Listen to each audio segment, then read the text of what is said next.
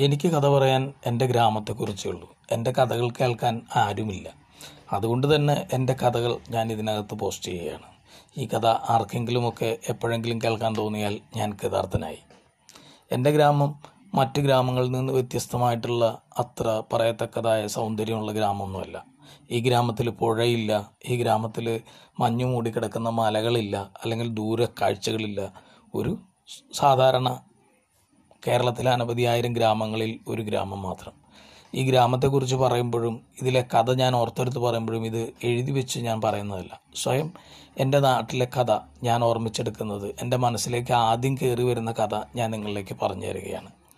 അപ്പോൾ എന്റെ കഥ തുടങ്ങുമ്പോൾ അതിൽ കാളിയമ്മയ്ക്ക് ഭയങ്കര സ്ഥാനമുണ്ട്. കാളിയമ്മ ഇല്ലാതെ ഈ കഥ തുടങ്ങാൻ കഴിയില്ല. കാളിയമ്മ എന്ന് പറയുമ്പോൾ വിജയനിലേക്ക് എത്തും.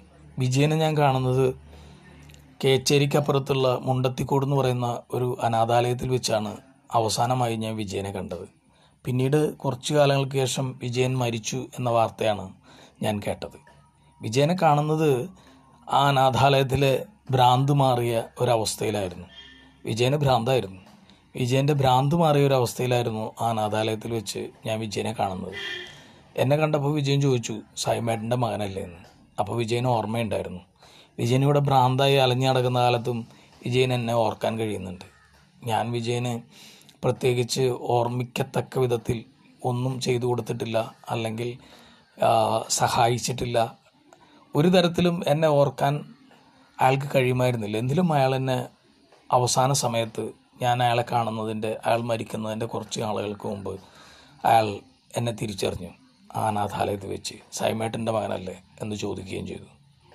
വിജയനെ കുറിച്ച് പറയുമ്പോൾ എന്റെ ഗ്രാമത്തിലേക്ക് തന്നെ തിരിച്ചു വരണം. കാളിയമ്മയുടെ അടുത്തേക്ക് തന്നെ തിരിച്ചു വരണം. കാളിയമ്മയുടെ മൂന്ന് മക്കളിൽ ഏറ്റവും ഇളയവനായിരുന്നു വിജയൻ. കാളിയമ്മയ്ക്കും അല്പം ഭ്രാന്തുണ്ടായിരുന്നു.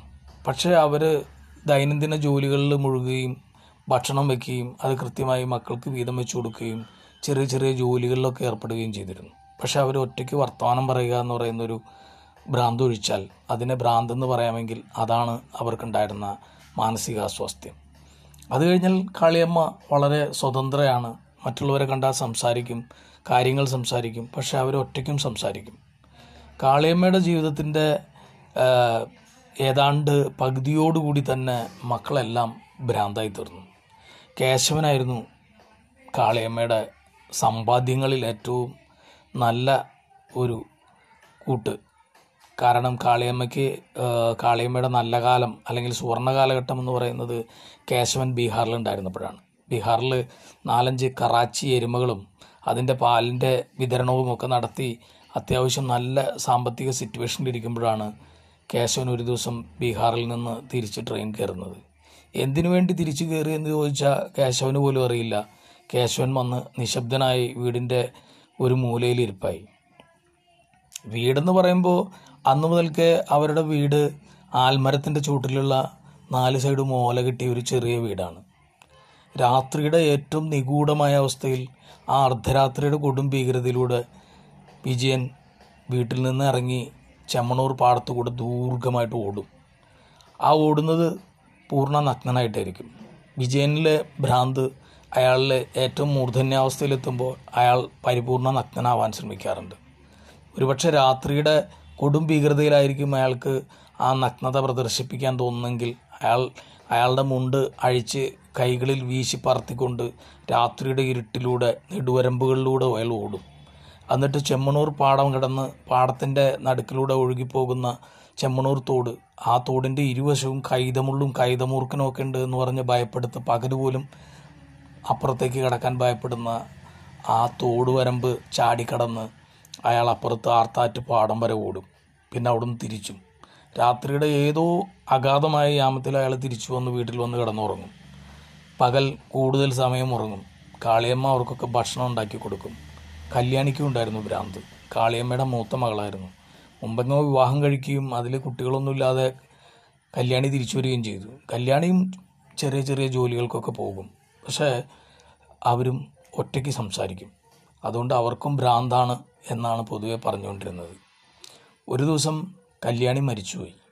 അപ്രതീക്ഷിതമായിരുന്നു കല്യാണിയുടെ മരണം. ആ മരണത്തിന് പറയത്തക്ക പ്രാധാന്യമൊന്നും അവിടെ കിട്ടിയില്ല. കല്യാണി മരിച്ചു. അനാഥമായ ഒരു ദഹനം അവിടെ നടത്തി. അതിനെക്കുറിച്ച് കൂടുതൽ ഗൗരവമായ ചർച്ചകളോ വിഷയങ്ങളോ ഒന്നും ഉണ്ടായിരുന്നില്ല. കല്യാണിക്ക് ഭ്രാന്തായിരുന്നു എന്നുള്ള ഒരു വാക്കുകൾ കൊണ്ട് മാത്രം അവസാനിപ്പിക്കുന്ന ഒരു ചെറിയ വാക്ചാതുരിയായി കല്യാണി ഈ ലോകത്തിൽ നിന്ന് വിട പറഞ്ഞു. വിജയൻ വീണ്ടും വിജയന്റെ കുഴപ്പം വിജയനെ വെറുതെ ഇറങ്ങി നടക്കുമ്പോഴൊക്കെ വസ്ത്രമൂരി സ്വതന്ത്രനാവാറുണ്ട്. സർവസ്വതന്ത്രനാവുക എന്ന് പറയുന്നതാണ് വിജയനിലെ രോഗാവസ്ഥ. ഇടയ്ക്ക് അയാൾ നടന്നു വരികയും മൂലബസാർ പോലുള്ള സ്ഥലങ്ങളിൽ സെന്ററുകളിലൊക്കെ എത്തുമ്പോൾ സ്വയം സ്വന്തം മുണ്ടഴിച്ച് പറത്തുകയും ചെയ്യും. അപ്പോൾ അയാൾ പൂർണ നഗ്നനാവും. അയാളുടെ നഗ്നത ഇവിടുത്തെ സാധാരണക്കാരൊക്കെ ഇഷ്ടംപോലെ കണ്ടതാണ്. അതുകൊണ്ട് തന്നെ അയാളുടെ നഗ്നതയിൽ ആർക്കും അത്ര വലിയ ഒരു പരിഭവമൊന്നും ഉണ്ടായിരുന്നില്ല. അയാൾക്ക് മറ്റു കുഴപ്പങ്ങളൊന്നും ഉണ്ടായിരുന്നില്ല. അയാൾ സ്ത്രീകളെ കാണുമ്പോൾ മുണ്ടഴിക്കുന്ന സ്വഭാവമൊന്നും ഉണ്ടായിരുന്നില്ല. അതുകൊണ്ട് തന്നെ അയാളുടെ നഗ്നതയെക്കുറിച്ച് ആരും പരിഭവപ്പെട്ടില്ല. വിജയ മുണ്ടുടുക്ക് എന്നാരെങ്കിലും പറഞ്ഞാൽ വിജയൻ മുണ്ടുടുക്കുമായിരുന്നു. പിന്നീട് കേശവനും കാളിയമ്മയും മരിച്ചു. വിജയൻ ഒറ്റയ്ക്കായി. വിജയൻ വീണ്ടും ആനന്ദമായി ഓടി നടക്കാൻ തുടങ്ങി. ഭക്ഷണപ്പൊതികൾ ആരെങ്കിലുമൊക്കെ കൊടുക്കുന്നത് കഴിക്കുകയും ഭ്രാന്തമായ അവസ്ഥയിൽ ഒഴുകി നടക്കുകയും ചെയ്തു. അവസാനം ആരൊക്കെയോ കൂടിച്ചേർന്ന് വിജയനെ മുണ്ടത്തിക്കോടുള്ള ആ ഭ്രാന്താശുപത്രിയിൽ അനാഥ മന്ദ- മന്ദിരത്തിലാക്കി കൊടുത്തു. ദീർഘകാലം വിജയൻ അവിടെയായിരുന്നു. അപ്പോൾ പിന്നെ വിജയന്റെ ഓർമ്മകളും കാളിയമ്മയുടെ ഓർമ്മകളൊക്കെ നാട്ടിൽ നിന്ന് നിശേഷമില്ലാതെയായി. ആൽമരത്തിന്റെ ചോട്ടിലുണ്ടായിരുന്ന വിജയന്റെ കുടിൽ പൂർണമായി കത്തി നശിക്കുകയോ അല്ലെങ്കിൽ ഇഴുകി ചേർന്ന് മണ്ണിനോട് ഇല്ലാണ്ടാവുകയോ ചെയ്തു. സ്വന്തമായി കാളിയമ്മയ്ക്ക് സ്ഥലമുണ്ടായിരുന്നു എന്നുള്ളത് എനിക്കിപ്പോഴും അറിയില്ല. ഒരുപക്ഷെ വിജയനും കേശനും കാളിയമ്മയും ഒക്കെ ഈ നാട്ടിലെ അപ്രധാനമായ കഥാപാത്രങ്ങളായിരിക്കാം.